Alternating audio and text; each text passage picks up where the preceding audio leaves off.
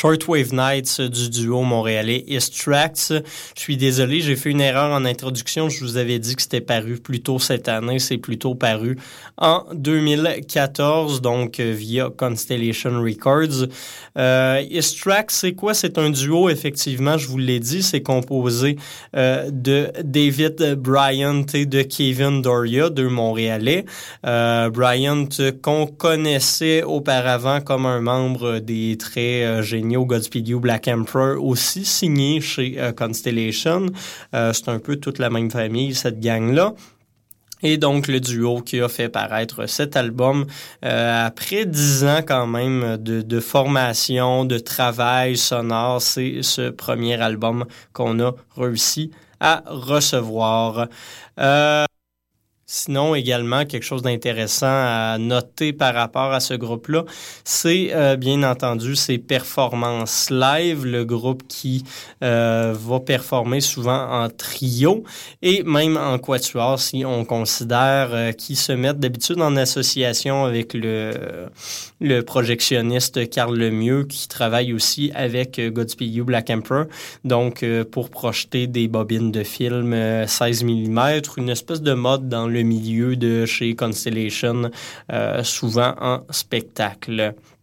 Sur ce, on va changer un peu de style pour s'en aller dans un post-rock beaucoup moins drone que celui de Istrax, quelque chose d'un peu plus post-metal, euh, avec une autre formation montréalaise, c'est un quatuor, ça s'appelle Near Grey.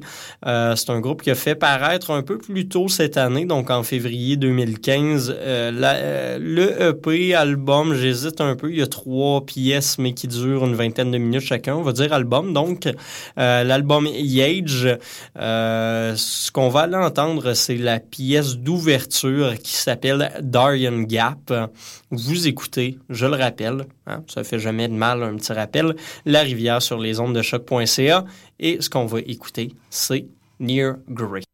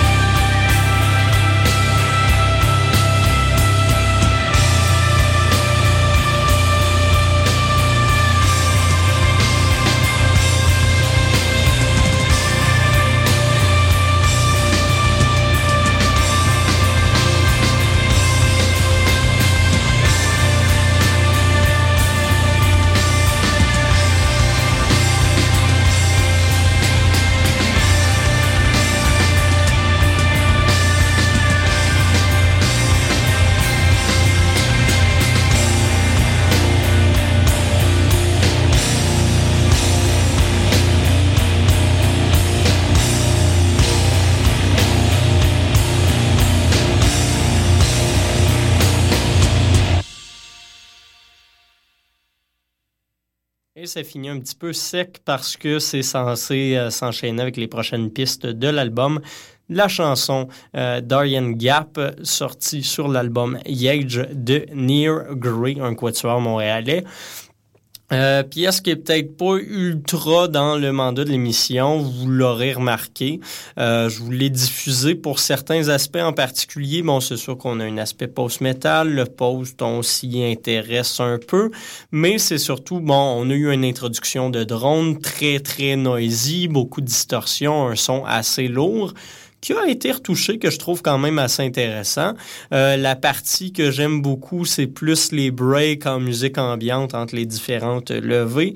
Et puis, bon, on fera un petit peu abstraction de la de la finale qui personnellement me fait pas capoter. Je sais qu'il y a des amateurs pour ça, mais euh, je trouve ça un peu surfait puis un peu euh, c'est pas très novateur, mais quand même ça reste du contenu intéressant puis du contenu montréalais. Fait on aime bien ça, veut, veut pas, euh, rester un peu près de chez nous et rester en 2015 vu qu'il y a eu une belle production cette année en matière de musique expérimentale en général. Prochaine pièce, on va quitter euh, notre Montréal chéri pour aller écouter une pièce du groupe Talvi Ross qui est un euh, pas du groupe, plutôt de l'artiste Talvioros, qui est l'alias du compositeur Ben Chatwin, euh, qui est un Britannique qui a sorti plusieurs albums, qui est quand même assez connu. C'est vraiment un artiste underground, du moins, bon, assez connu. Assez connu pour le milieu des musiques expérimentales. Euh, ce qu'on va aller écouter, c'est un extrait de son album paru en 2014, Eaten Alive. Euh, un album où il va explorer peut-être des ambiances qui, euh, qui l'habitent moins, qu'on retrouvait moins dans ses derniers travaux. C'est un album qui, semblerait-il, a été peut-être pas son plus, son plus évident à écrire. Il est un petit peu euh, sombre, mais quand même, ça a donné de très bons résultats, cet album, incluant la pièce The Secrets of the Sky qu'on va écouter à l'instant.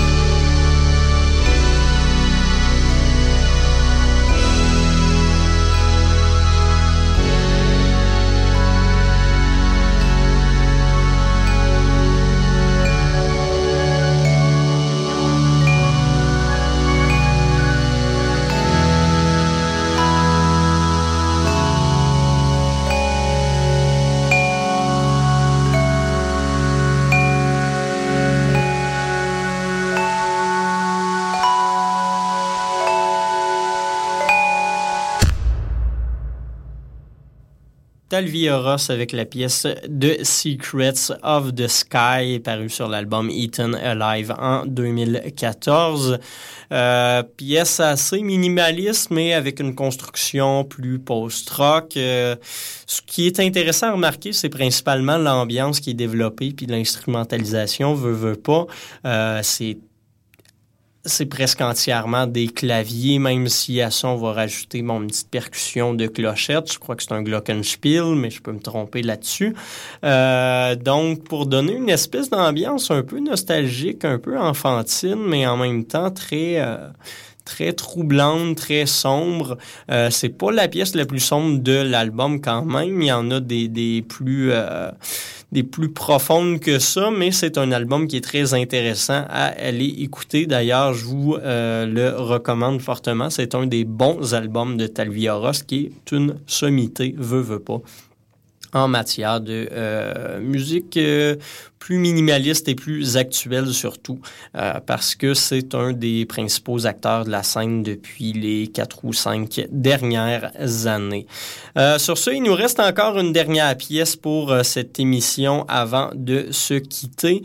On va aller aux États-Unis, on va aller écouter un, un gars qui s'appelle qui s'appelle Damon là, mais qui lui aussi travaille sous un alias il est un peu plus connu sous son nom de The Stark en un mot. Euh, plus connu, bon, c'est relatif bien entendu, mais c'est quand même un gars qui a gagné des prix pour sa musique, qui compose principalement pour, euh, bien entendu, son plaisir personnel, on n'évitera pas ça, mais euh, pour des pièces de théâtre et des films. Euh, beaucoup de courts-métrages, des productions indépendantes, donc, et il euh, est associé depuis euh, depuis 2001 au Nikus Spoon Theater Company, qui est basé à New York, qui a gagné plusieurs prix pour la qualité de ses productions et justement, euh, en 2012, Damon là a fait paraître une rétrospective de ses différentes euh, de ses différentes compositions, incluant presque une dizaine de pièces quand même, euh, des pièces assez connues qui ont remporté un certain succès. Et là-dessus, on retrouve certaines compositions très très intéressantes qui passent de la musique peut-être un peu plus dark wave presque à des productions vraiment ambiante euh, qui se prête assez bien au théâtre d'ailleurs. J'ai déjà fait des, des, des, pièces de théâtre où j'utilisais justement de la musique ambiante et ça permet de créer une ambiance, une atmosphère un peu plus intéressante et euh, ça détourne pas vraiment l'attention du spectateur de ce qui se passe avec les acteurs. Fait que c'est toujours une bonne option et justement, ce qu'on va aller écouter, c'est une de ces productions-là faites pour le Ça s'appelle An Occurrence in Non-Linear Space. C'est une composition euh, parue sur la compilation Music for Theater de, de Stark. Et c'est sur ça qu'on va se laisser pour euh, cet épisode de cette semaine. Merci encore d'avoir été à l'écoute de l'émission La Rivière sur les ondes de choc.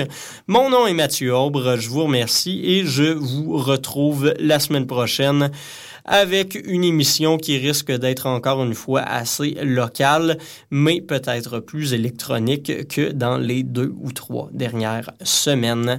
Merci à tous, bonne semaine, bonne soirée.